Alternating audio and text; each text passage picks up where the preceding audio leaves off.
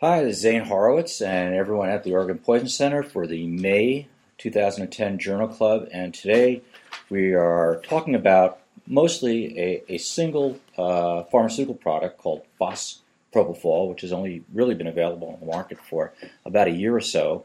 It's got some interesting properties, and it's sort of the whole background story, which we'll cover in pieces, has all the great things of intrigue and pharmaceutical company takeovers and infighting among specialties and letters to the editor and retraction of articles and all the good stuff that makes for a good juicy journal club here.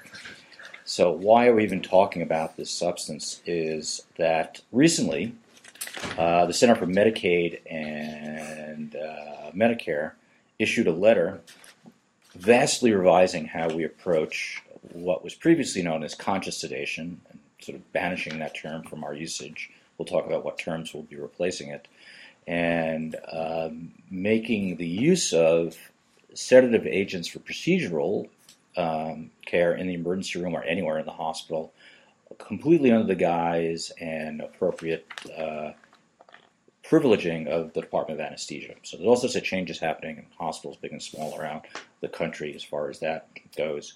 In response to that, the American College of Emergency Physicians, in a rare synergy with FAAEM and the Emergency Nurses Association, that synergy wasn't so rare, but uh, sort of agreeing with FAAEM on something was a little bit more um, uh, unusual. They sent a letter to the director of CMMS, the people who sent the initial letter, saying, "Wait a minute here. Um, you know, we use sedation safely for procedures all the time in the emergency room, and the drug which is in the middle of this controversy, which is propofol, which we've used for many years and quite safely, is at issue to perhaps being taken away from our armamentarium.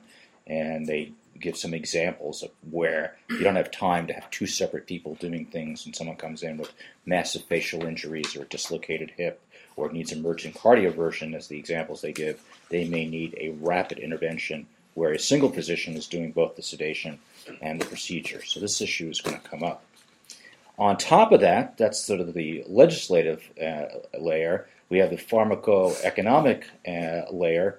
There are three companies in the United States that currently manufacture uh, propofol um, Teva, and Hospira. Several of those have had problems with microbial contamination, metal contamination, and just plain hard to bring the drug to the market to the point where even though we were screaming about all those years about not taking drugs from other parts of the world before they're approved, they allowed an exception to take a slightly different product, um, which is um, a propofol-like, very much propofol-like drug that's made in Europe to help shore up the shortage of supply. This is Propoven, which is somewhat different than Diprivan, which is the trade name for propofol. So we have a drug that's being restricted in its use by the regulatory agencies. We have a supply side shortage of propofol. We have a drug that's made outside the United States being used. And into that gap will fall the drug we're talking today, which is fospropofol, the pro drug, which in and of itself has its several interesting uh, pieces of information occur with it. So before we set up the straw man per se, I think we're going to talk about two articles about propofol and how well it works and what sort of complications are associated with it. I'm actually going to start with the complication side of things this time and talk about something because we advise a lot of times as toxicologists put people who are severely agitated on a propofol infusion.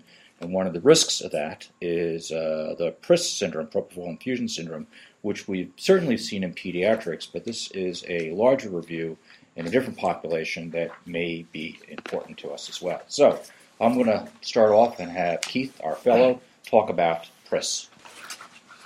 Thank you, Zane. So this is an article that came out of uh, the Critical Care uh, Medicine Journal in 2009. Uh, there are actually two separate goals of this uh, paper. The first goal is to basically describe and assess the frequency of PRIS, the propofol infusion syndrome, in patients on propofol infusions, specifically for the indication of refractory status epilepticus, which I will define here briefly. The secondary objective is that this is actually a CME article, and so the reader is encouraged uh, to be able to accomplish the following things following this article. One is to explain the indications for propofol, which actually, ironically, is not very well described in this CME article. Two, to, defri- to describe the propofol infusion syndrome, which is actually very well described, but something that we can discuss when we get to the criteria here shortly, and to be able to use this information in a clinical setting which is really hard to assess after reading a three-page, three-page uh, uh, article. So this is a retrospective design. It is an outcome assessment article, and specifically looking at ICU patients with refractory status epilepticus, um, either on or not on propofol infusions. Uh, they found 41 patients looking consecutively in those admitted to their ICU over an 11 year period. The majority of the patients uh, were male. Uh, 31 of the 41 patients were actually on propofol, and this is labeled as the propofol group, versus 10 patients who did not receive this medication. They were in the non propofol group. And an important um, note is that patients in the propofol group may have also had other medications used to treat their uh, seizures other than propofol. They mentioned that the syndrome has been previously reported, and they use the definition as previously reported uh, to find the patients who met criteria in this study. They didn't redefine uh, or restructure the definition. Um, 14 of the 35 patients, or excuse me, of the 31 patients in the propofol group had features of PRIS. So just under half of the patients uh, developed this syndrome.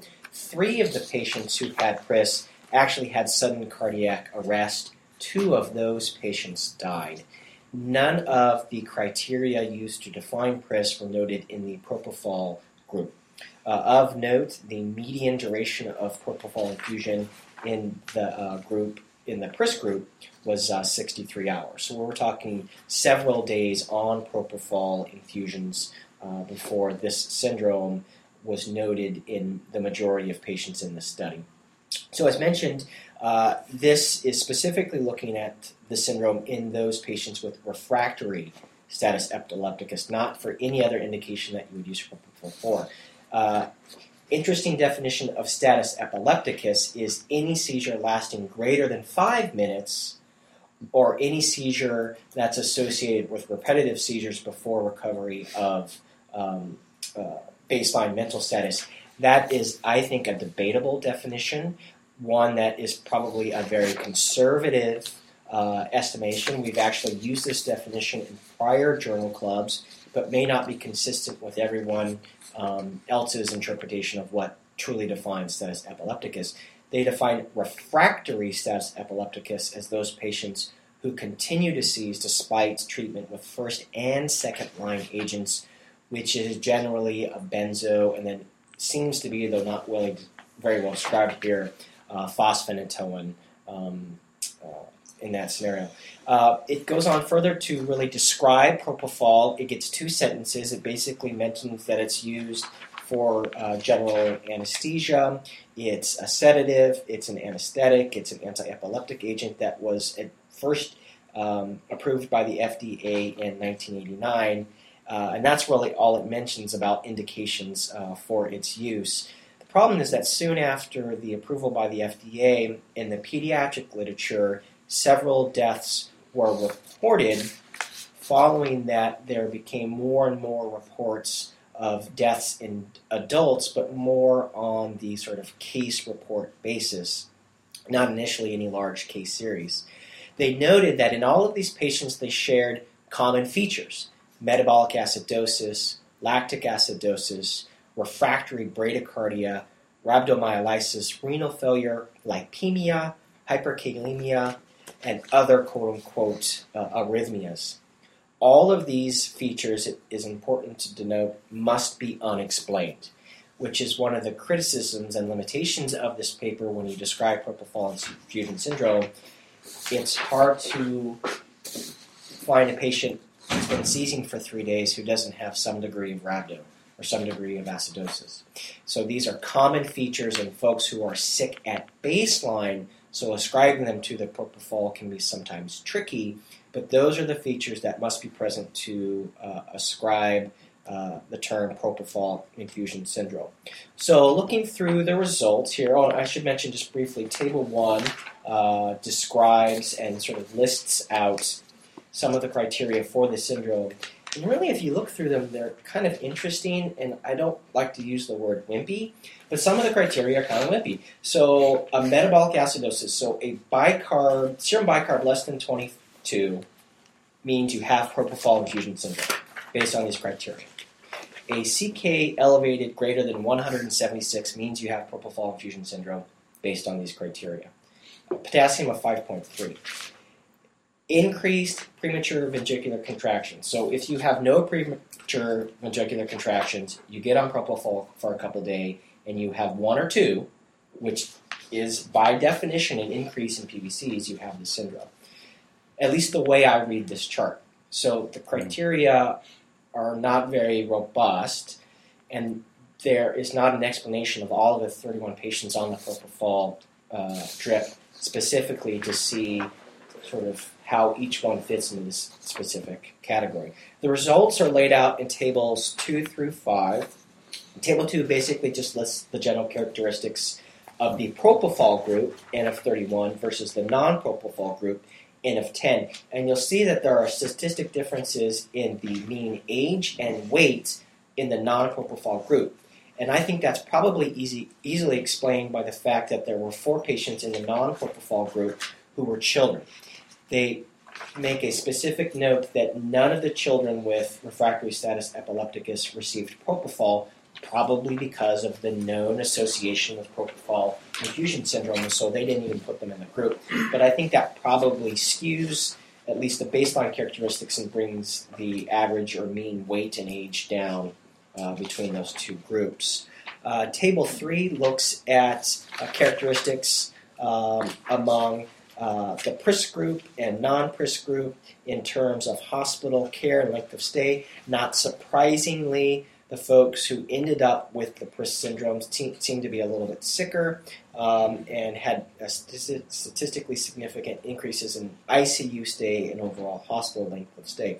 Table 4 looks at um, total um, propofol dosing and infusion times among the PRIS group and non PRIS group, and there was a statistical difference in the rate of propofol, the total cumulative dose of propofol, the total infusion time of propofol, and the infusion rate of propofol in the PRIS versus non PRIS groups. And lastly, Table 5 looks at the patients who were in the PRIS group or who developed PRIS and they tease them out amongst the cardiac arrest victims and the non cardiac arrest victims to see if there's something different among this group. And though in um, the body of the paper they mentioned that there was no statistical difference in the infusion rates among these groups, this table actually shows that there was a statistical difference in the total dose and infusion rate among cardiac arrest and non cardiac arrest victims. But there is a special subnote with the letter B in some of those results, but the, the note is not defined. So I don't know what that little asterisk means. It just brings the attention to those statistical differences, but doesn't define what they have uh, associated with them. So that's the, the main sort of results. They make a couple other notes here that uh, the overall mortality, at least based on this study, was 6% if you developed PRIS. There was a 10% incidence of sudden cardiac arrest if you developed PRIS. Um, that was essentially the bulk of the results. The dis- discussion is that PRIS is usually associated with folks who are on high doses of propofol for prolonged periods of time because refractory status epilepticus is unique in its necessity to have to provide large doses of propofol to suppress um, the seizures. However, there is a growing body of evidence and literature which are referenced in this article demonstrating cases of where folks develop the syndrome while not on uh, high doses and not during prolonged periods of time. PRIS is probably underreported, um, as are most conditions. Um, and uh, they do mention just briefly a couple limitations uh, that it's a small study size, the definition of PRIS is somewhat controversial. And one note that I thought that was interesting in regards to the sudden cardiac arrest, and they don't spend a whole lot of time here, is that QTC prolongation is reported in propofol use. So is bradycardia. And so QTC prolongation becomes a problem often during bradycardia, and at least one of the patient's ventricular dysrhythmia during the cardiac arrest was torsades. And so, in my mind, it seems that there may be an association with sudden cardiac arrest with torsades, given that QTC prolongation and bradycardia are both potential side effects of the syndrome. And I'll leave it at that. Yeah, it's a, it's a good summary of what I still would consider a relatively rare complication. It took them 11 years at a major medical center. In this case, I believe it turned out to be the Mayo Clinic to find 41 patients with very liberal criteria, as you pointed out, to meet this infusion syndrome. And really, the ones who got PRIS syndrome with acidosis tended to be sicker and higher infusion rates, and the ones who died tended to be even sicker and higher infusion rates than those. Um, but they found a six percent mortality rate of the ones that they identified. So it's it's something we should be aware of.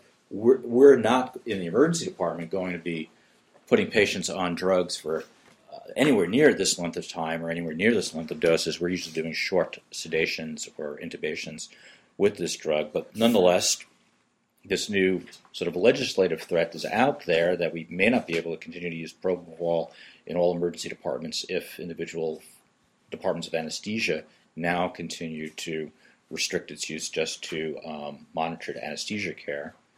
So, is there an alternative we can use out there that makes sense? So, um, different parts of the country sometimes use the drug etomidate. So, reviewing an article on a head-to-head comparison of etomidate with propofol to see if there is a better drug out there. It's Rob. Thanks, Zane. Uh, I'll be reviewing an article entitled "Randomized Clinical Trial of Etomidate versus Propofol for Procedural Sedation in the Emergency Department." It's a paper in um, Annals of Emergency Medicine 2007. Um, lead author is James Miner, and other author, authors are Danahy, Moch, and Biros. Um, this paper really discusses um, all alternatives for procedural sedation. Certainly, procedural sedation is a fairly common thing to do in the emergency department. Um, some procedures require moderate sedation, which um, is sometimes defined as uh, sedation of a patient that they maintain their airway reflexes, but they still respond to verbal stimuli, and that's what Zane was referring to before from when we used to say conscious sedation. And some procedures require deep sedation, which uh, maintains their airway reflexes, um, but they only respond to pain. Um, and of course, the ideal sedative agent for many of these procedures would be something that's very rapid onset, very rapid offset, with a minimum of side effects, including hypotension and uh, apnea or the need for airway intervention. So, two very commonly used sedative agents are etomidate and propofol, and I think um, these are probably the two most common for short procedures. Um, however, they have never been compared in a randomized controlled trial. So, just a very brief review um, propofol has an onset of action of about 45 seconds. Etomidate has an onset of action about a minute, so pretty darn similar. Um, propofol begins to redistribute from the blood into fat and muscle in about three to five minutes. So its onset, I'm sorry, its uh, duration of effect is about five minutes. And etomidate has a slightly longer duration of action, 5 to 15 minutes. And of course, these always depend on the dose that you used. Um, finally, etomidate is considered to have the least hemodynamic effect of any of the sedative agents that are commonly used in procedural sedation. So, um, these have never been uh, uh, there's never been a trial to compare these two before. So this trial was a prospective, randomized, non-blinded clinical trial uh, for ED procedural sedation of patients undergoing painful procedures. And um, it was adults ages greater than 18. They excluded reasonable patients, those who were unable to give consent, those who had known hypersensitivity to the medications, those who were pregnant, those were clinical evidence of intoxication. And finally, those um, who had an ASA physical assessment score greater than two, which basically means they had some systemic illness that limited their function in some way, some someone with COPD or CHF that has limited function, which seems like a reasonable person to leave out of a clinical trial. Um, they did the standard uh, procedural sedation monitoring with cardiac and blood pressure and pulse ox and end tidal CO2. They also added a bispectral EEG to monitor the level of awareness of the patient. And they were randomized to two drugs, one of propofol, a pretty standard protocol, one milligram per kilo bolus, followed by 0.5 milligrams per kilo every three minutes as needed for sedation, which is pretty standard. Um, the protocol was not entirely standard, as uh, and I think that their physicians actually didn't end up following the protocol very well. Um, but they recommended 0.1 milligram per kilo, followed by half of that dose, 0.05 milligrams per kilo every three to five minutes as needed. I think most uh, people using etomidate are using the half uh, half intubating dose of 10 milligrams for most large. Uh, uh, uh, you know, medium-sized um, males or large uh, females, and a slightly lower dose, which would be up more like 0.15 milligrams per kilo, which is, as we'll see in a minute, exactly what people started with. So they had a couple of outcome measures. I'll spend just a minute talking about them because they're pretty interesting. They defined something called a subclinical respiratory depression, which is a composite score uh, and they're, what they're trying to do here is trying to define a subclinical depression or respiratory effort that might be able to predict people who actually get actual respiratory depression. Um, and they define this as an oxygen saturation less than 92, um, airway obstruction um, of any duration, and that was noted by an absence of end tidal CO2 waveform. Um, and then finally, uh, change in, in baseline end tidal CO2 of greater than 10. And they defined that as either an increase, and they presumed increase in end tidal CO2 was hypercapnia. In other words, they didn't obstruct, but they were um, had decreased respiratory drive and were becoming hypercapnic. And they def- they presumed that a decrease in end tidal CO2 was obstruction with um, so the end tidal CO2 monitor was just measuring ambient air, which obviously has a very low uh, CO2 content. So they basically did their sedation and then they asked the physician afterwards about things that they had to do during the procedure bag ma- valve mask, uh, ventilation, reposition of the airway, stimulation. They asked them about myoclonus, they asked them about complications. Um, and they did this, uh, they monitored this with the research assistant standing at the bedside. Um, I'm sorry, they asked that physicians afterwards uh, about those things, um, but they also had a uh, research assistant standing at the bedside monitoring all of the vital signs every minute and then also looking for depth of sedation. And the measure depth of sedation with a bispectral index monitor or a BIS monitor, uh, and also uh, using an observer's assessment of alertness score, which is basically just a five point sco- score that says they respond to voice, they respond to pain, or they don't respond at all. And they did that every minute. So they powered their study to detect this is pretty large change in respiratory depression. They assumed that there would be a 30% risk of respiratory depression and that they powered their study to detect a 20% absolute difference in the proportion of patients with respiratory depression. So um, they were looking for a pretty large change. Well, they found 296 patients that met the inclusion criteria. They uh, had this sort of standard group of people who were missed for enrollment or refused consent, and they ended up with 226 who were fairly equally uh, split between the two groups. So the procedures they used this for were almost entirely I&D of abscesses, fracture reduction, and dislocation reduction. There's, a, just a couple of other things that they'd used it for, but not, nothing of any significance. And all the people had similar characteristics and demographics. Um, the total time of their mean, mean time of their procedure was 10 minutes in both groups. So pretty short procedures. Uh, we're not talking about uh, long, prolonged procedures. So what did they find? Well, the first of all, they used they, they found that um, the groups were pretty similar as far as the dosing. The etomidate group got a much higher um, dose first dose than they were supposed to. Instead of 0.1, they got 0.15 as a mean, with a pretty tight um, confidence interval. So I think most people were dosing at 0.15. Uh, and most people got 2.4 to 2.8 doses of etomidate or propofol, pretty similar. So what they found was no difference between the two groups in absolute change of end-tidal CO2. No change, no difference in sat- desaturations. No difference in, ba- in uh, bag valve mask, ventilation, airway positioning, increased supplemental oxygen, uh, or need to stimulate to induce breathing. So really, no change in apnea or hypoxic events. Um, time to baseline of mental status after completion was almost the same as 8.8 minutes with etomidate, 6.8 minutes with propofol. Two minutes probably not very clinically relevant. What they did find some differences, some statistical and some I find to be fairly uh, clinically potentially significant, but not statistically significant. Subclinical respiratory depression they found in 34% of etomidate group and 42% of the propofol group for an absolute difference of 8%. That falls well below what they were powered to detect, so it's not statistically significant, but um, maybe clinically significant. I'll let the readers decide for themselves. Um, they also found that propofol had a higher rate of change in end-tidal CO2 of greater than 10 millimeters.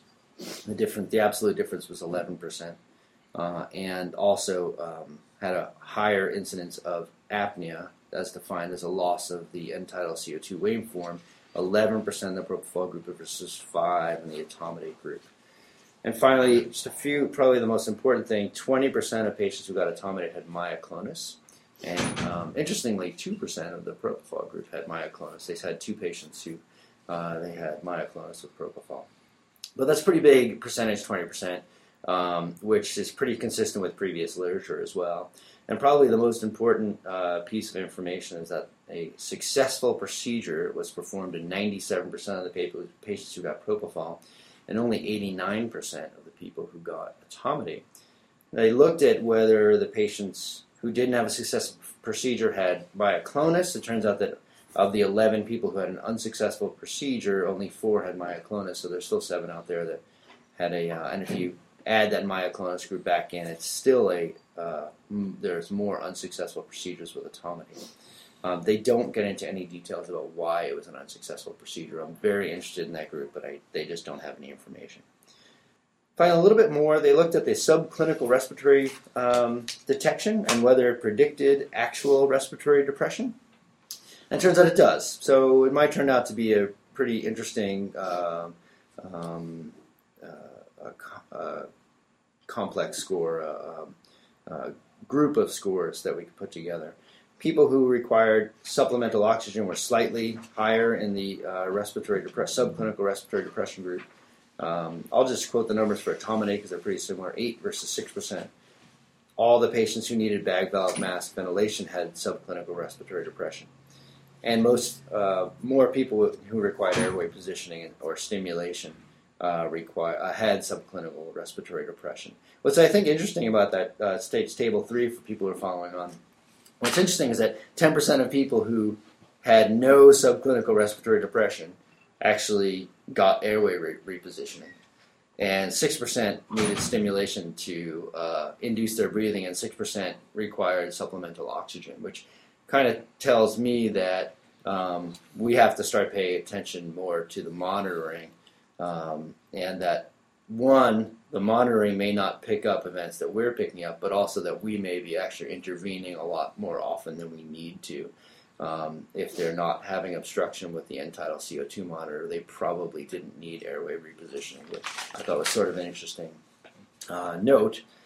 And finally, they talked to the patients afterwards and they asked them about pain during the procedure and satisfaction with the procedure, which were almost identical between the two groups.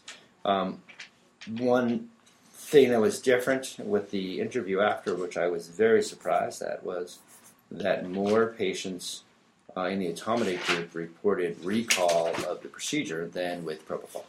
So um, the on the visual analog scale, uh, one to 100 millimeters, 20 the mean was 24 for recall of any any event during the procedure for etomidate and 16 for propofol.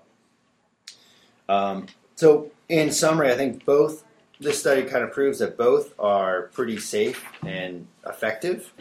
That propofol um, you know, I think they, they conclude that propofol might be a better sedative agent, but I think uh, I have more faith in us being savvy clinicians, and I think that you can pick and choose. I think what this says is that both are safe and effective in their um, unique circumstances. Propofol, you have to understand that you'll have a higher rate of apnea, higher rate of respiratory depression, and a higher rate of hypotension. In etomidate, you will have a likely decreased success rate, but also an increased uh, rate of myoclonus and an increased, uh, excuse me, an increased rate of patients having recall of the events. So what I'm really waiting for is propodate or tomofol, which will be our next combination sedative agent. Yeah, no, I think there's a move, and one of the articles I, I left out of the stack was a keto propofol combination, ketamine propofol. And we can kind of look at all the different articles that were written. But I just basically put this in because there's a pretty good head-to-head com- comparison of two drugs I think that are in widespread use for procedural sedation, if I can use that term. I think that's the well, we get into this linguistic battle that has emerged between the emergency physicians and the anesthesiologists. A, a couple of points. I, I, think we can all agree, looking back at this article, that these patients had deep sedation. Um, their you know observer scores dropped down to one as general, as opposed to five being alert, one's being hard to arouse. 10, 15, 10 to 13 percent of them need some sort of stimulation to breathe during the procedure. Their bispectral uh, um, levels drop down to the 60s, and they say if you get it below 90, you have amnesia, and if you get it below 70, you're about as close to general anesthesia as probably you need to be. So, the argument I think that's been raised, and why this sort of legislative battle is maybe starting, is that anesthesiologists are now saying, "Hey, you guys are doing general anesthesia down there maybe five minutes of general anesthesia, but it worries us some. These patients are deep, they need rescue techniques, and I think most of us can agree that we're most of, well, all of us are capable of the rescue techniques and handle these appropriately, and the patients seem to do well.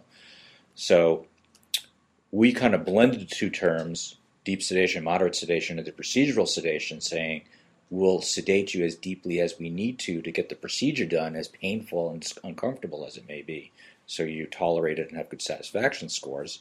Um, but doing that, we realize that there's going to be some maneuvers we need to do to rescue you and keep your breathing, keep your saturations um, going. So I, I this is Bob Norton, and I think that your point is an excellent one in in face of what the CMS regulations are saying.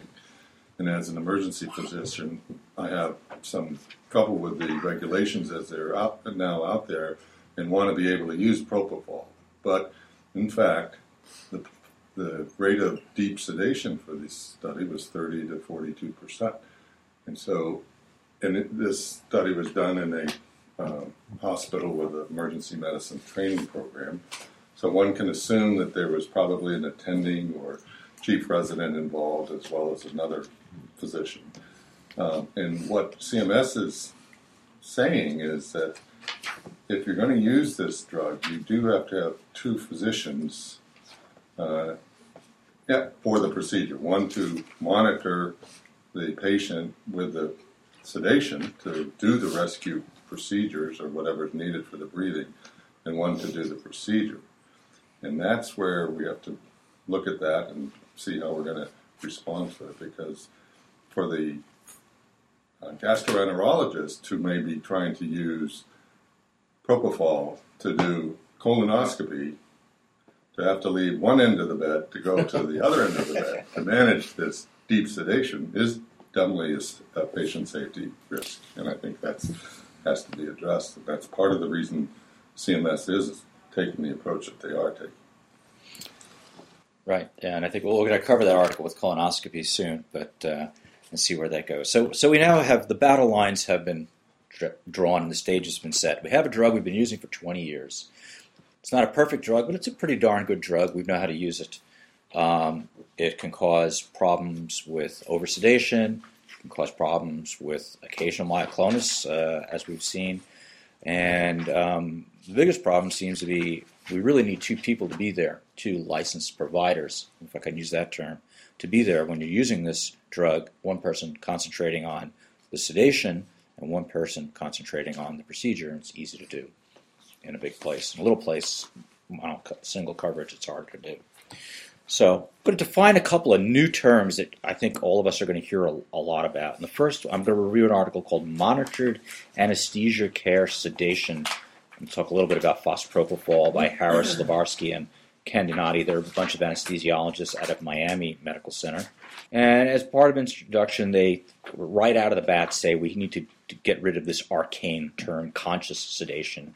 Um, although it's been generally accepted before, um, let's really define things. Moderate sedation, as defined by the American Society of Anesthesiologists, requires that the patient be arousable to verbal commands, and the airway is patent, and they have stable cardiac and respiratory functions throughout the sedation.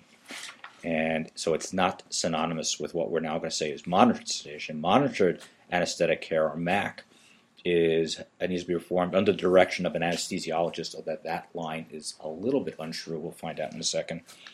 Um, and the scope of it requires, um, you know, according to their table, it kind of covers the deeps, what we previously called deep sedation and general anesthesia, where the depth of consciousness is deeper, they cannot be easily aroused purposely, except maybe by painful stimulation.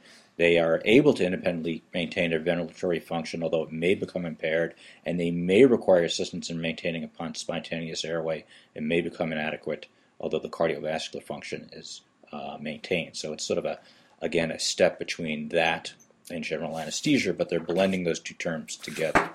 Um, in order to do MAC, which is both deep sedation and general anesthesia, um, they say you have to do a pre-op assessment. Um, a have the anesthesiologist or the person providing the sedation uh, has to do be there during the care has to have a, a care plan, and in some interpretations, have to actually personally administer the drugs, have the ability to rescue the patient from unintended deep sedation and unintended general anesthesia, and then has to also do a post op assessment of the patient's recovery. Um, so there's a lot of drugs we talked about, hypnotic agents that may be employed for that fall under the rubric now of MAC to provide deep anesthesia analgesia. Propofol is one of them, accommodates certainly another. And fospropofol, we'll talk about in a second, um, is, um, is the other one we'll talk about. Oh, there's probably uses of other drugs that are more uh, uh, archaic, such as uh, barbiturates, that potentially could fall under this new definition as well. So propofol has been around since 1986. It has a trade name Diprivan, which is a shortened version of di isopropyl IV anesthetic, so Diprivan. Uh, was marketed originally just for induction of general anesthesia, but we quickly found an off label use for it in what we now refer to as procedural sedation or monitored anesthesia care. And it seems to become the drug of choice for a variety of things in the emergency department, in the ICU, for colonoscopies, for cardioversion, transesophageal echoes. And so it's gradually replaced some drugs that have thankfully fallen into uh, history, such as the DPT cocktail, uh, Demerol, Thorazine, Phenergan, um, and a variety of other things that we've used. But it's not a drug that's uh, completely um, free of problems. It's got some unwanted side effects. It is painful to inject, and many patients will say it hurts before they finally pass out 40 seconds later. Um, and you can't really uh, relieve that pain by just adding lidocaine beforehand, although they recommend a suggested technique, which I think is of interest it's almost like a mini Bier block technique where you put a tourniquet up first, you give a little lidocaine in the vein, let it sit there for a minute or two, and then you give the propofol and let the tourniquet, as, after you let the tourniquet down. And so it's almost like a little Bier block, letting a little lidocaine sit in the vein you're about to administer it. But they say that's the only reliable technique to reduce the pain of injection.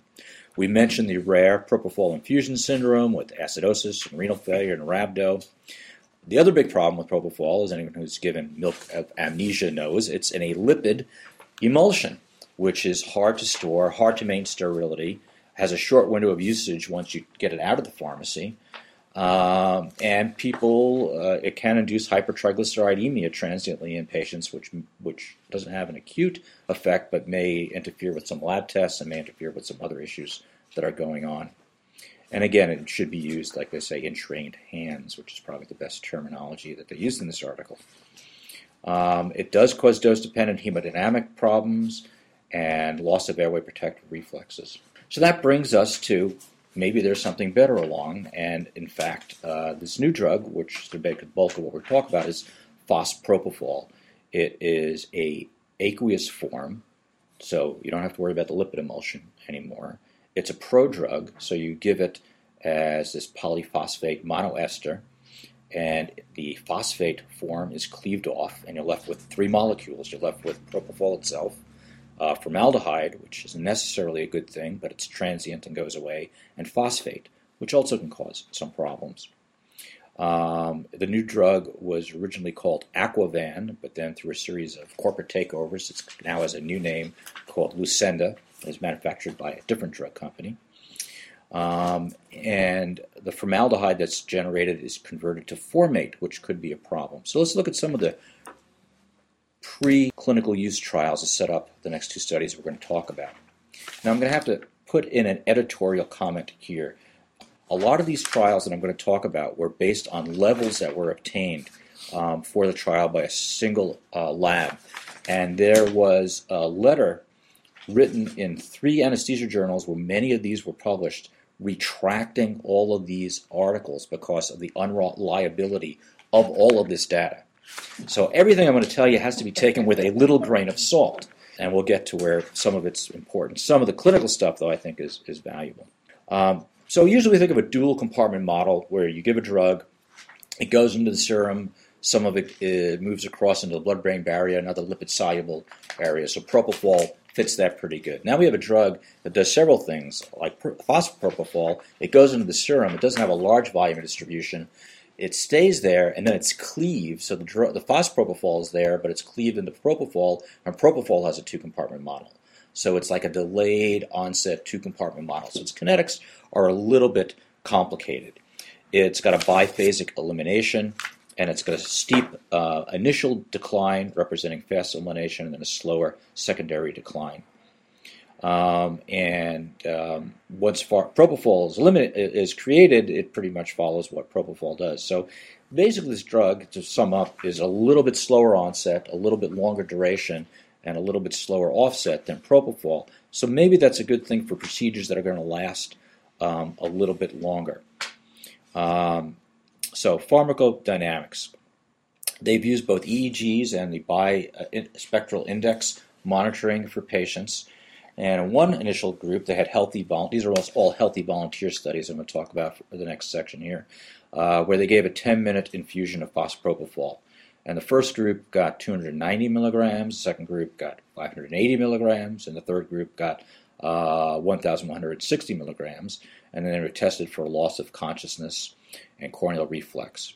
So the first group, the lower dose group, we'll call them 290 milligrams, they didn't get unconscious. No loss of consciousness was documented, and they had what would be a problem with this drug, repeated in many of these studies, an unpleasant sensation of tingling and burning in the anal and genital areas lasting about five minutes. So unless you go under, you have this terrible burning paresthesia in your perineum that people feel a need to scratch and can be a problem in some procedures like colonoscopy, perhaps. in the higher dose group, most of them displayed loss of consciousness within 9 minutes after start of the infusion and regain of consciousness after 24 minutes. So it gives you about a 10 minute span where you're unconscious and you're able to do a procedure. So the ideal use for it would be a procedure that takes about that long. Again, one patient complained of that perineal anal genital paresthesias. They also use the same observer assessment alertness score, the scale from 1 to 5 that we used in the prior study that Rob talked about, where 1 is completely unresponsive to painful stimuli such as a squeeze of the trapezius, and 5 is responds readily to his name spoken in a normal tone, and it sort of scores in between. It kind of almost follows like the verbal part, the verbal and uh, motor part of the uh, Glasgow Coma score in a way. And they evaluated the score at different intervals in these patients. The low dose group achieved a score of 5, which isn't really out of it, in 25 minutes. The middle group at 63 minutes, and the high at 112 minutes. So the, how long it took them to recover varied depending on the dose. As far as hemodynamic effects, in a different group of volunteers, one subject, oh, in the same group, 500, the group in the middle group, the 580 group, had an elevated blood pressure throughout the study, and all the other stu- groups had a decrease in blood pressure ranging from 20 to 25 percent. Uh, and the blood pressure values reached their lowest level at about 20 minutes after the beginning of the infusion and returned to baseline at about an hour after the start of the infusion. There was also a slight increase in heart rate that went up with ascending doses as well. And heart rate reached, reached this maximum value at about 12 minutes after the start of the infusion and returned to baseline at about 30 minutes. As far as oxygen monitoring in this group of subjects, they dropped their to a minimum value of 94% in about 15 minutes. And all th- three patients in the highest dose, the 1160 milligram dose, uh, required um, supplemental oxygen nasal cannula to keep their oxygen above 93%. So at higher doses, you can get desaturated, but they did not observe apnea per se in any of these group of volunteers who were given the drug. There was a slight rise in the PaCO2 in the ascending doses. The mean doses for the three groups were 38 PCO2, 42, and 47. So the higher dose seems to create some degree of respiratory insufficiency. Um, body temperature was monitored. There was no problem with this at all in any of the patients.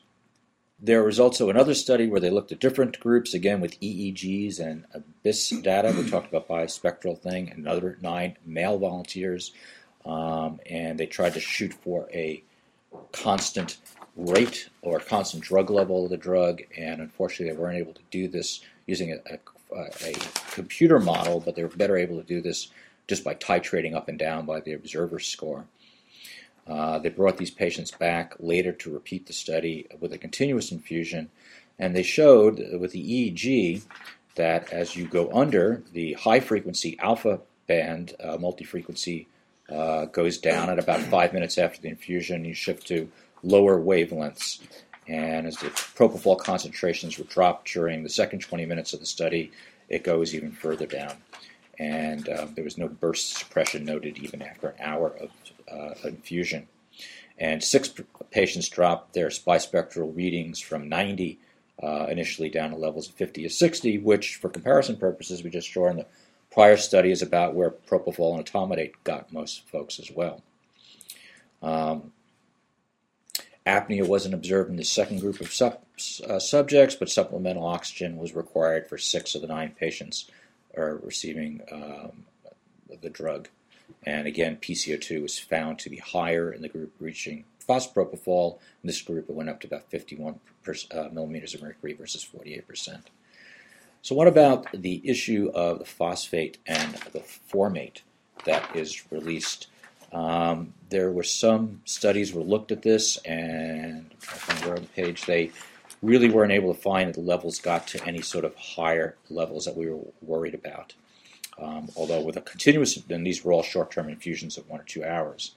Uh, if someone was going to be in the ICU, like Keith described, under a constant infusion of this drug, which it hasn't really been approved for in that mode, I would imagine that you could possibly accumulate both phosphate and formate, and a similar syndrome to PRIS or something even different than PRIS might uh, uh, evolve as well.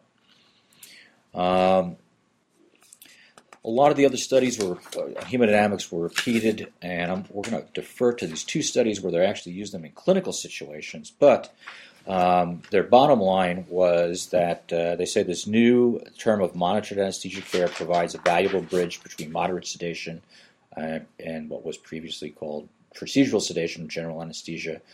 And in mid December 2008, the FDA approved phosphopropofol for use in monitored anesthesia care settings.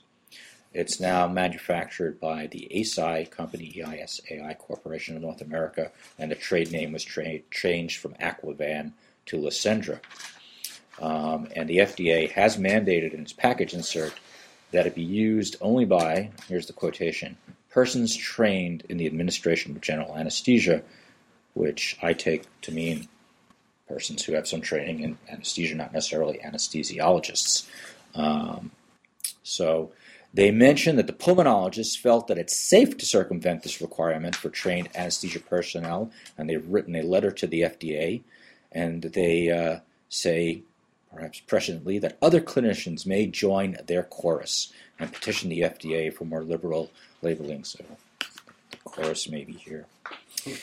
So, amazingly as it seems, this drug makes sense if you throw out all those, you have all those volunteer studies of nine patients here and nine patients there. They had to throw out all those pharmacokinetic studies. Six studies had to be literally thrown out of the literature. What we're left with are two studies that were done before this drug was released, and we're going to review both of them. Um, they're both very similar. One is for bronchoscopy and one is for colonoscopy, two highly invasive procedures. And we're going to start off with Eric telling us about use of pro- phosphopropofol for colonoscopy.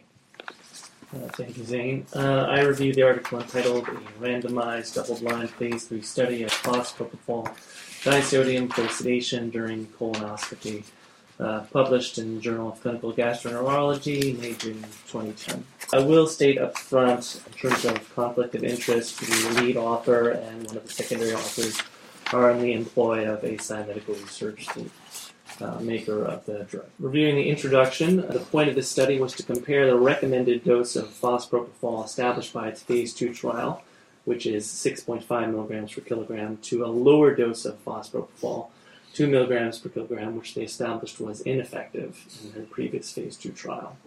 Uh, they also added a third arm to the study uh, using midazolam um, as a quote a sensitivity measure but uh, did not make many comparisons uh, to that to the phosphopropofol.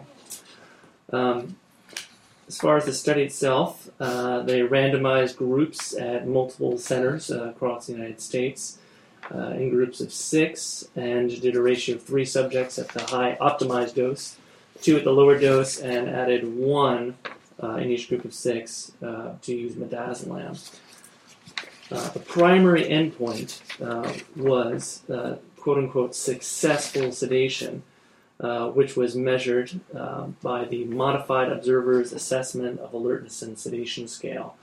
And they were looking for scores less than or equal to four after the administration of the sedative and completing the procedure without needing an alternative medication or requiring any ventilatory support. Uh, assessments were made one minute before and after the initial pre-treatment, which was given to all groups of fentanyl, and then every two minutes until the patient was alert.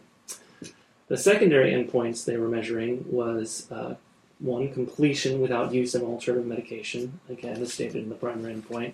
Two, reduced need for opiates. Uh, three, minimizing recall of the procedure. And four, improvement of willingness to have the procedure done again by patients. There were some additional endpoints they measured, such as number of analgesic doses, uh, number of supplemental doses such as study medication, cognitive assessments, uh, and patient and physician related satisfaction, as well as depth of sedation. Uh, the patients they selected were all ASA uh, physical score class 1 through 4. Uh, these were consented at the various centers. Patients needed to be older than 18 years old uh, needed not to be pregnant by certain pregnancy test and use of birth control previous. Um, exclusion criteria were histories of allergies to any anesthetic, opioid, benzodiazepine, or quote any contraindication relative to the use of fentanyl or midazolam. End quote. Uh, also excluded patients with difficult airways, Mallampati scores of four or three with a thyromental distance less than four um, and also excluded patients, quote, clinically significant, who had a clinically significant abnormality in a 3 lead ECG. This was not specified. Um, the medications were uh, mixed up by a pharmacist in uh, identical syringes and identical volumes. The phosphopropofol solution is aqueous, uh, so as not to be able to be distinguished from the other medications. Uh, the protocol was such that the patients initially received 50 micrograms of fentanyl, put on 4 liters of oxygen, and then five minutes later, the study drug was administered, either the high dose, the low dose, or midazolam. Um, following this, uh, supplemental doses at 25% of the original dose, or simply 1 milligram of midazolam, were given every 4 minutes to a max of 3 doses if they couldn't achieve a sedation score MOAAS of less than 4, this was considered a failure. And a single additional dose of uh, 25 micrograms of fentanyl was allowed after 10 minutes, but only for pain. Uh, looking at the different groups among the study, the demographics were generally similar, uh, although the midazolam group had slightly more patients uh, greater than 65 and um, the low dose phosphopropofol group had slightly lower percentage of P1 or healthier subjects. Uh, in terms of results, uh, or actually, I'm sorry, uh, looking at the patient uh, population, uh, they started with an N of 345. 31 were excluded up front, 15 withdrawn for consent for investigator's discretion, 5 for quote unquote other reasons, and 3 that exceeded a 14 day screening period. 2 also did not meet inclusion criteria, and 2 finally because the target number had been reached. So this meant that they had 102 patients in the low dose, 160 patients in the high dose, and 52 in the midazolam arm. Um, what they found was that uh, for the midazolam group, uh, 69% of the patients had a successful uh, procedure, uh, meaning that they didn't need more than three doses and were able to maintain sedation uh, scores less than uh, four or less. Um, colonoscopy in general was initiated after two supplemental doses in the high dose group, compared with only uh, 12% of uh, the patients in the low dose group. 76% were able to get uh, to a good level of sedation in the high dose group. Um, only 12% of the patients required uh, alternative uh, medications in the high dose group. Also, the proportion of patients requiring supplemental analgesic medication uh, was significantly lower in the phosphopropofol group uh, at 6.5 milligrams, the high dose, and all these p-values compared uh, between the high dose group and the low dose group were significant with p-values less than 0.001. Uh, interestingly, the midazolam arm was sort of left out in the breeze, and p-values weren't made for comparisons, though there does appear to be some trend data. Let's see. They also had uh, six patients with uh, sedation scores of zero to one. So these are patients that uh, went into too deep sedation. Uh, and these average lasted about 0.3 minutes. Um, these were patients in the high dose phosphopropofol group. Um, there was no significant differences between the cognitive memory uh, ability between among the different treatment groups. Um, at screening, but was superior in the low dose phosphopropofol group. And in general, patient satisfaction was similar among all groups, but physician satisfaction was significantly greater among the high dose phosphopropofol group. In terms of safety, uh, there were no deaths. There was one patient in the high dose group that had hypotension, uh, and one patient had lower abdominal tenderness, which led to discontinuation of the procedure. Uh, two subjects in the low dose group did have hypotension, but that did not stop the procedure. There was one subject uh, in the high dose group that had hypoxemia, but this resolved with verbal stimulation. Uh, there were two that required airway assistance, generally a chin lift in the high dose group, and one had hypoxemia after they had quote unquote failed, i.e., they had four doses of the treatment drug. There were patients, as mentioned before, that had uh, pruritus and paresthesias uh, within five minutes, and that lasted on average about one to two minutes. So, um, in short, looking at this data, they uh, did an excellent job of sort of recapitulating what they did in the phase two study, which is that the dose that works, the high dose, uh, 6.5 milligrams per kilogram dose, uh, is far more effective than the dose they showed that wasn't effective the 2 milligrams per kilogram dose.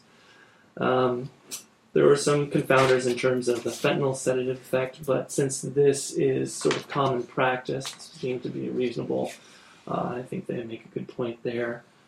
Um, other than that, it was interesting that they didn't uh, bother to calculate any of the p-values between the uh, midazolam group, uh, which they did show some, at least some trend data uh, improvements, but it wasn't clear that they had clinically significant uh, differences. Yeah, I think that's the biggest thing. If they were wanting to prove sort of the what I think is a concept of non-inferiority between the two drugs, is is this drug as good as what we used before for this procedure? What we used before is generally acknowledged is a mixture of Versed and um, often another opiate like fentanyl.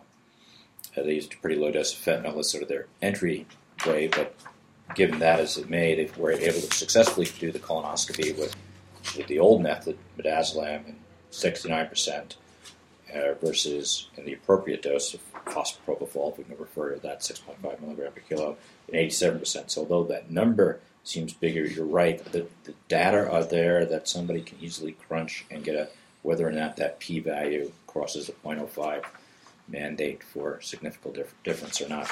Granted, there were lower overall numbers. There's half the number of patients in the midazolam group compared to the uh, uh, low dose uh, group, and one third as much as, as the high dose group. So the numbers weren't matched. So wonder if someone does the math there, does it come out to be the same or not? Um, I think just eyeballing it, I can we can say it seemed to work. The patients were happy, the doctors were happy. You had to do a couple of airway maneuvers, which may be important if you're over aggressive in administering this drug as a colonoscopist. You can't run around to the head of the bed and start managing the airway or leaving the colonoscope, you know, in the patient. So often these are done with certified nurse anesthetists in suites as a combination to provide two providers in this scenario, and that may be a safe way to go.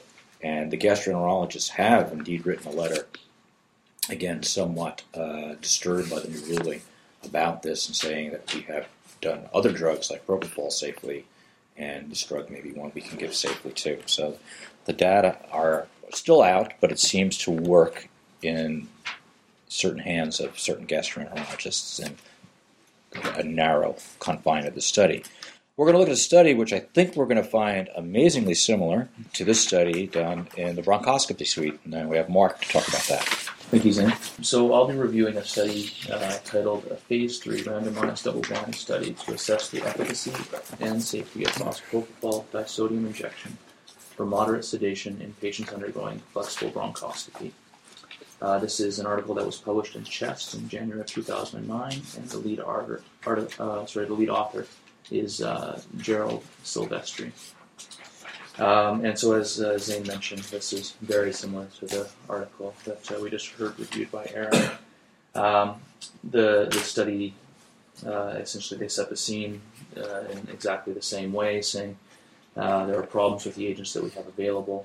Specifically, they mentioned that midazolam has variable metabolism, multiple drug-drug interactions, Propofol, uh, they uh, state has an increased risk of cardiopulmonary depression. You get the injection pain that we've heard mentioned, and then the risk of contamination. And they say maybe phosphopropofol is going to be an answer to all of these problems. Um, so this is a double-blind, randomized control trial. Um, interestingly, they don't describe the blinding or the randomization, but we'll assume that that, that was done appropriately. Um, the population they looked at specifically was uh, people 18 years of age or older. They had to have an ASA score uh, between 1 and 4. Um, and uh, essentially, this, uh, this uh, is actually quite liberal. Uh, so it's anywhere from being totally healthy, 18 year old kid going for bronchoscopy, to someone who, quote unquote, has severe disease which poses a constant threat to life. So it, they didn't really pull any punches uh, in this study, and I, I, think that's important because as a phase three trial, they're looking at expanding this to larger groups of people, and I think a big part of their mandate is they want to confirm the effectiveness of the medication, but maybe even more so, they want to want to assess the safety as well, um, and so they're looking at potentially a, a fairly sick population. Um, lastly, um, their inclusion criteria require that uh, all females had to have a negative pregnancy test, just like the last study, and they had to have some form of acceptable birth control uh, for the last month. They excluded patients who uh, had allergies to other anesthetic agents for obvious reasons. Uh, they excluded patients who had not maintained NPO status, again, very reasonable. Patients who had an abnormal, clinically significant ECG, which they didn't define. Um, or who had used another investigational, medica- investigational medication within the last month uh, were excluded as well. And finally, patients who were assessed to have a difficult airway, and that was done with a Mallampati score or just at the discretion of the clinician that this guy might be someone difficult to intubate. Uh, they were they were excluded from the trial. Specifically, the outcomes they looked at were again very similar to the last study. Um, they looked at uh, a primary outcome of sedation success. Um, and that was defined using the same score that we've heard about the five the five point score. Um, they defined as being sedated uh, as uh, four or less uh, at, at three different measurements throughout the procedure. Um, and they had they had to not require any alternate sedation and also not require any airway intervention. Um, and they specifically mentioned intubation or bag valve mask. If they just required a little bit of stimulation, then that, that was considered to be okay. Secondary outcomes were treatment success, which is very tightly linked, and essentially they just said, in addition to all of those things, could the clinician complete the procedure that, that they set out to, to complete? Uh, they also looked at uh, the patient's and clinician's willingness to use propofol again and willingness to have uh, this phosphopropofol again. They looked at patients' recollection of the procedure. Uh, they looked at the number of repeat doses needed, um, and then they looked at patient and physician satisfaction. And then finally, and I think probably most importantly, they looked at adverse events, and they specifically mentioned apnea, hypoxia, bradycardia, hypotension, and the need to intervene. So what did they do? Um, so basically, they assessed patients for eligibility and uh, using the inclusion and exclusion criteria uh, mentioned earlier, uh, and found 290 patients. They only needed to exclude 30, 34 from that group, and to my eye, looked like for very reasonable reasons. Um, so then that left with 256 patients that were randomized. Again, it's not explained exactly how they randomized them. Um, also, not explained how things were blinded. But then they would, then they split them into two groups. Everyone in either group got uh, oxygen at four liters by nasal cannula. They got a dose of 50 of fentanyl up front, um, and then they were treated with topical lidocaine. From that point, uh, people were divided into again a low dose group at two milligrams per kilogram, or a high dose group uh, at six six and a half milligrams per kilogram, and uh, and although this was this was uh, after randomization, there was a there was a fairly big difference um, in the number of patients in each group. So it was 103 versus 153, um, which I wasn't uh, wasn't able to find a good explanation for that. Which is almost exactly the ratio in the prior study, which was also supported by the drug company. Yeah, so Something It's like interesting. A, a three to two ratio of randomization, block randomization, or something like that must have been could done. be. That makes sense. That makes Yeah. sense. Mhm. Um, so at that point, all patients were monitored with ECG, pulse oximetry, and blood pressure, and were monitored throughout the procedure. Interestingly, they did not uh, use end-tidal CO2 monitoring, um, which I thought actually would have been an important thing to do uh, in these patients, given that we're looking for adverse events. And one of the big events we're looking for uh, is hypoventilation. Um, and I think a lot of us would use that as a so a drop in the SATs is a surrogate for their loss of protective airway reflexes, because I don't think we have a really we have a better way of measuring that. Um, and so, particularly in people who we're giving oxygen to, it may take them a while to desat um, before they they so they may lose protective reflexes earlier. Um, we may not notice if they if they start breathing again within you know the four, five, six minutes it takes to desat. They're not on a lot of oxygen. No. I think a four liters nasal cannula, I don't think a nasal end tidal CO2 would be accurate because it Right. measures the oxygen instead Oh. of measuring the expiration.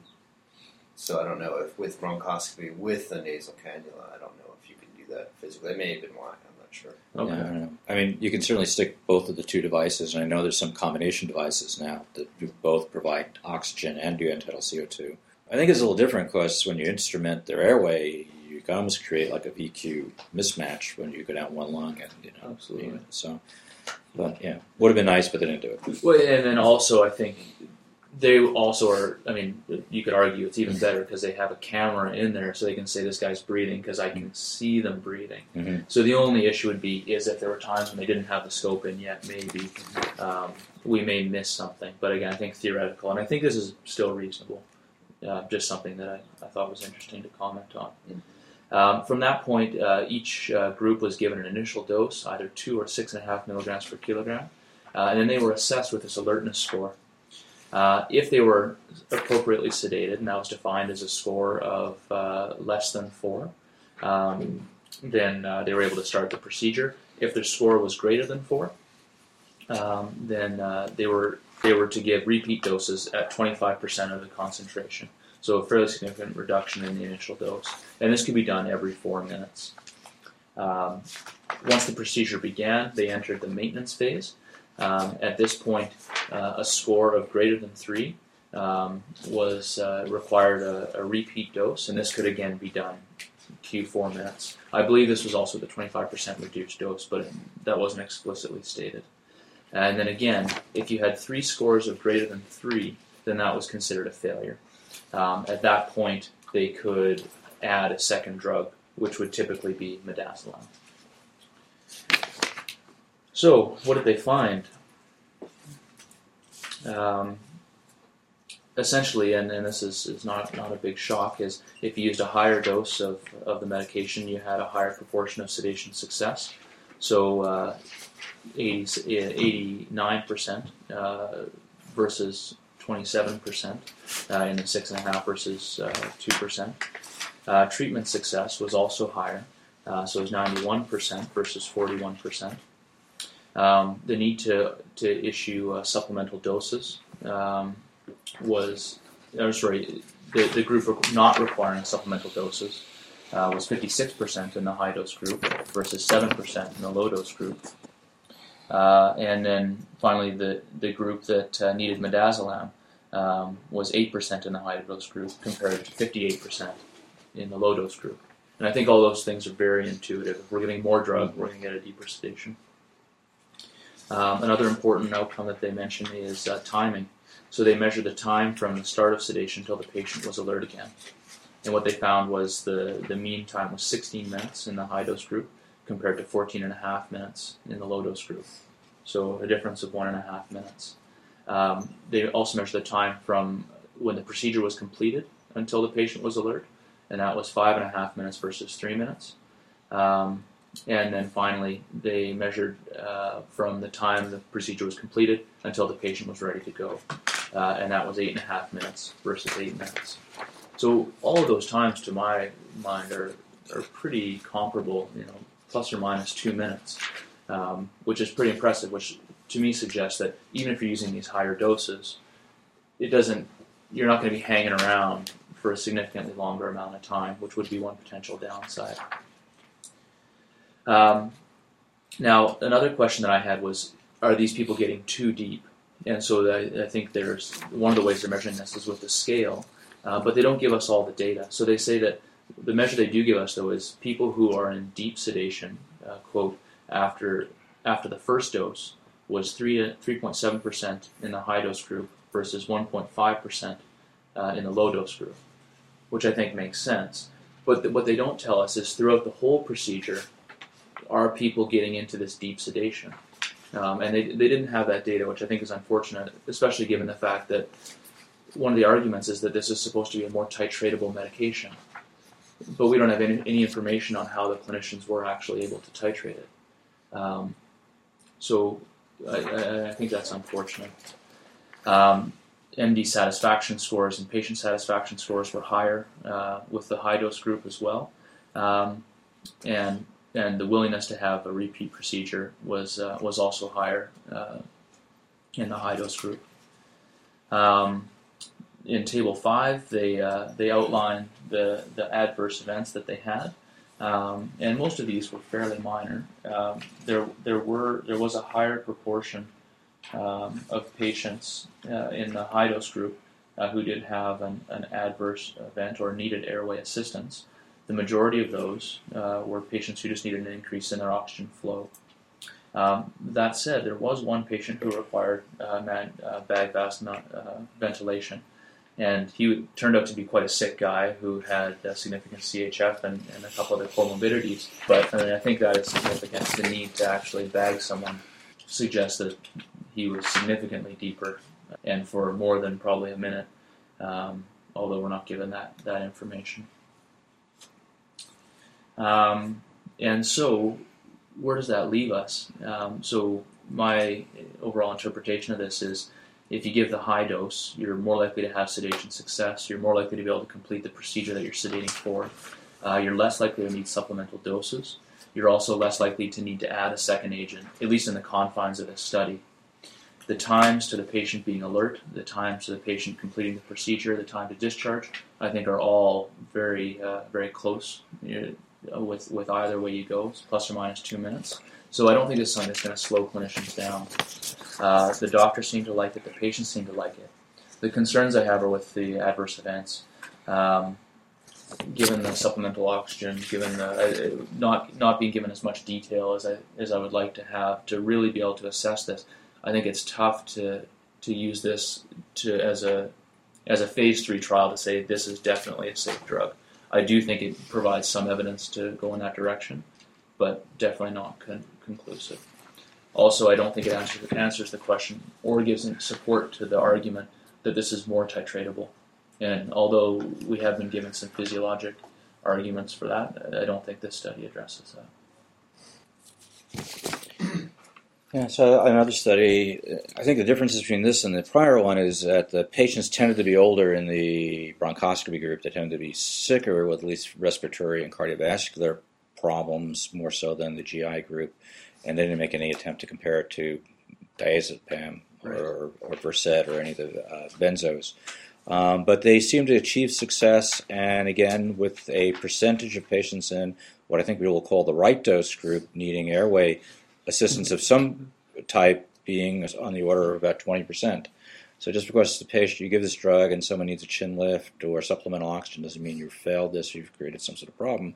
The, the right answer is, at least from a QA perspective, is that you responded to appropriately and you gave them a chin lift or stopped or reduced your dosing and even in some cases went so far as to bag valve mask. But none of these patients in what now is about 300 patients of fospropofol in either, either of these procedural sedation scenarios needed any uh, intubation. But I think intuitively we can all say the skill to do that is probably vital to, to giving this drug and, and the other ones. And I think that's a skill that, that all emergency physicians have. Um, I'll just read one letter to the editor that came out in response to this study. And the reply, basically, I'll summarize it for you. Someone had written in uh, uh, really about an accompanying editorial that said, based on the available data, fospropofol appears to be safe for moderate sedation and should not require anesthesia monitoring. And he pointed out that the package insert says, well, it should only be given by persons trained in the administration of general anesthesia and not involved in the conduct of diagnostic or therapeutic procedure. And the uh, editor of that thing wrote back and said, I'm in agreement with that. Patients need to be continuously monitored both during the sedation and the recovery process. Look for signs of all the things we worry about hypotension, apnea, obstruction, desaturation. Um, and however, he said, I don't believe, however, that it should be administered only by persons trained in the administration of general anesthesia. Um, can be used safely for moderate sedation without, without anesthesia monitoring, um, although that's going to be the controversial area. Um, he goes on to say, I do not think physicians who use fospropofol should be able to manage the airway in the event the patient has a temporary state of deep sedation. my opinion, most pulmonologists have this school, skill to do this. So he was like saying, well, we, we can manage the airway, that's what we do. Um, and the other letter that I have the editor was the retraction from the three journals of all the data that they had to do because of lab errors. So where do we stand today? Well, this drug was approved in 2008, and the dose, as you might imagine from the two studies, is an initial dose of fospropofol is 6.5 milligrams per kilogram as a dose, with the caveats that you shouldn't assume that the patient weighs more than 90 kilograms or less than 60 kilograms. So if they weigh less than that, you should use those cutoff numbers as your guideline. So we're talking about initial dose uh, of about 450 milligrams. And then you can supplement those doses with 1.6 milligram per kilogram, which is 25% of the initial dose, as needed to maintain or establish the depth of anesthesia using whatever method observation score you, you need to produce uh, procedure. It's not yet recommended for labor delivery nursing, although they do recommend that it's administered by a person who is trained in general anesthesia administration, who is not involved in the diagnostic or therapeutic procedure, and currently approved for monitored anesthesia care. Again, that new term that I think we'll see more and more um, popping up. Uh, just summary internally, this drug was approved uh, in the last month by our Pharmacy and Therapeutics Committee, which I sit on and chair, it was only approved for use in the situation where propofol itself wasn't available, because given that propofol is becoming hard to get because three companies